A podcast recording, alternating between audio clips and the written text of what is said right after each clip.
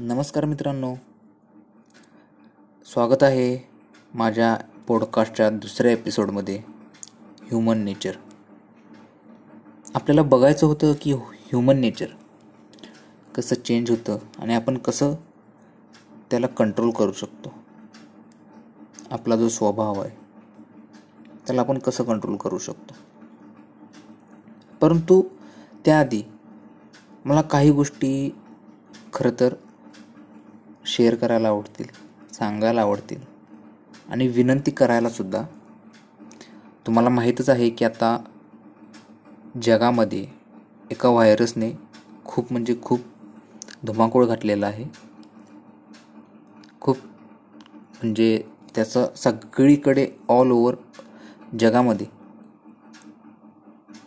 त्रास धुमाकूळ चालू आहे. तर भारतात सुद्धा तो व्हायरस आला आहे. तुम्हाला सगळ्यांना माहीत आहे कोरोना व्हायरस आणि खरं तर मला तुम्हा सगळ्यांना एक गोष्ट विनंती करायची आहे की आपल्या देशाचे माननीय पंतप्रधान नरेंद्र मोदीजी यांनी सांगितल्याप्रमाणे एकवीस दिवस आपल्याला लॉकडाऊन राहायचं आहे. लॉकडाऊन हे पाळणं खरंच खूप गरजेचं आहे. आणि मी सुद्धा तुम्हाला विनंती करतो की तुम्ही प्लीज घरातून बाहेर पडू नका. तुम्हाला घरातील कुठल्याही अत्यावश्यक गोष्टी लागतील तर त्याच वेळी फक्त फक्त आणि फक्त त्याच वेळी घरातील फक्त एका व्यक्तीने बाहेर जाऊन त्या गोष्टी आणायच्या आहेत. आणि जर त्या गोष्टीची खरंच आवश्यकता असेल तरच. जर आवश्यकता नसेल तर त्या गोष्टी कृपया करून आणायला बाहेर जाऊ नका.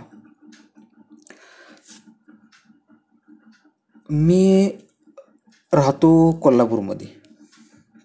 कोल्हापूरची परिस्थिती सांगायची झाली तर अजून तरी इथे सुदैवानं कोरोना व्हायरसचा एकही पेशंट नाही आहे. तर आपला विषय चालू होता की ह्युमन नेचर हेच मानवाचा स्वभाव कसा चेंज असतो किंवा त्यामध्ये किती बदल असतात हे तुम्हाला मी कोरोना व्हायरस याद्वारे सांगू इच्छितो. तुम्हाला माहीत असेलच.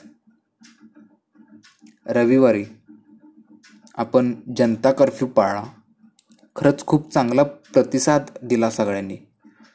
म्हणजे बाहेरच्या देशांनीसुद्धा खूप प्रशंसा केली जनता कर्फ्यूची. त्यावेळी माननीय पंतप्रधान मोदीजींनी सांगितलेलं की सकाळी सात ते रात्री नऊ हा जनता कर्फ्यू असेल.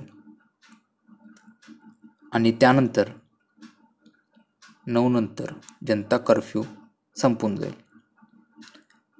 तसंच संध्याकाळी पाच वाजता सर्व जणांनी आपल्या घराच्या बाल्कनीत किंवा घरात राहून टाळ्या वाजवून किंवा थाळ्या वाजवून जे कोरोना व्हायरस बरोबर लढण्यासाठी सगळ्यात जास्त प्रयत्नशील आहेत जसं की सरकारी कर्मचारी ज्यामध्ये खरं तर सगळ्यात पहिला नाव घ्यायला पाहिजे डॉक्टर्स नर्सेस.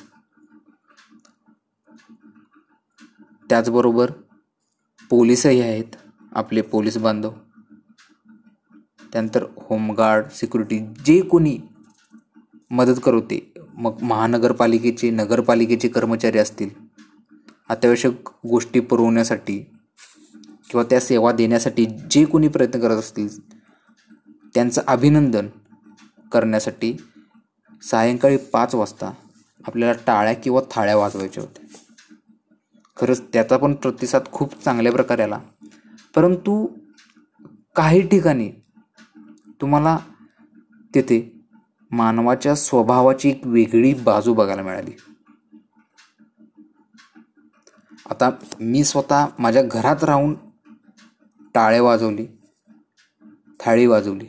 परंतु काही ठिकाणी बघितलं तर तुम्ही जिथे सोसायटी होती किंवा घरे असतील अपार्टमेंट असतील तिथं लोक एकत्र येऊन खाली टाळ्या थाळ्या वाजवत होते.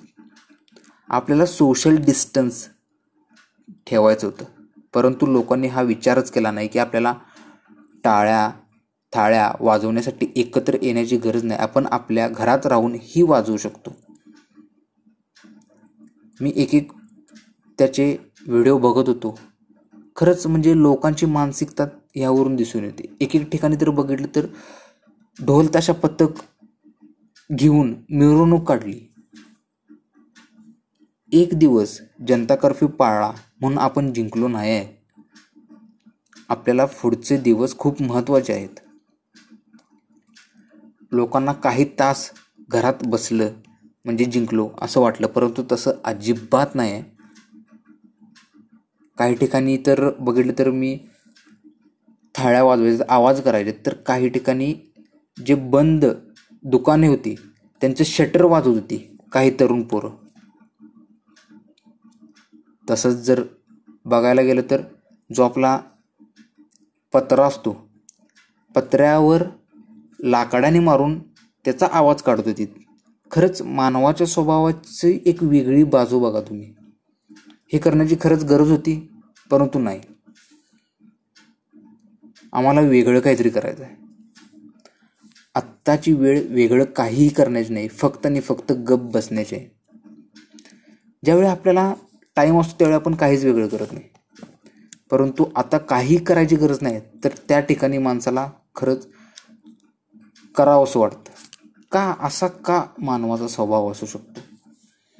ज्यावेळी खाजगी कंपनी मध्ये असू दे किंवा कोणत्याही बाकीच्या कंपनीमध्ये. माणसे जात असतात त्यावेळी त्यांना वाटत असतं की अरे यार खरंच आज सुट्टी असते तर. आणि आता इतके दिवस सुट्टी मिळाली तर लोकांना घरात बसवत नाही. ॲक्च्युली कसं असतं ना लोकांना सुट्टी पाहिजे असते पण घरात बसायला नको तर बाहेर फिरायला पाहिजे असते. आणि हेच मुळात आत्ताच्या काळात तरी चुकीचं आहे. तर ह्यामधून मला एकच सांगायचं होतं की मानवाचा स्वभाव हा कसा बदलत जातो? आता तेच जर आपण बघितलं मोठ्या माणसांच्या मनामध्ये आता कोरोना व्हायरस विषयी काय चालू आहे? वृद्ध माणसांना जर आपण विचारलं कोरोना व्हायरस तर ते खरं तर या व्हायरसला जास्त सिरियसलीच घेत नाहीत. कारण का इमर्जन्सी काळात आता बँक चालू आहेत आणि बँकेमध्ये सगळ्यात जास्त जण येणारे हे साठ वर्षाच्या वरील वृद्धच आहेत. आणि या व्हायरसचा सर्वात जास्त धोका हा एजेड म्हणजेच वयोवृद्ध जे की पन्नास ते साठ वर्षाच्या वरील आणि लहान मुले जे की दहा वर्षाच्या खालील ह्यांना जास्त प्र प्रमाणात आहे. तर आपण ह्यांना सांभाळायला पाहिजे.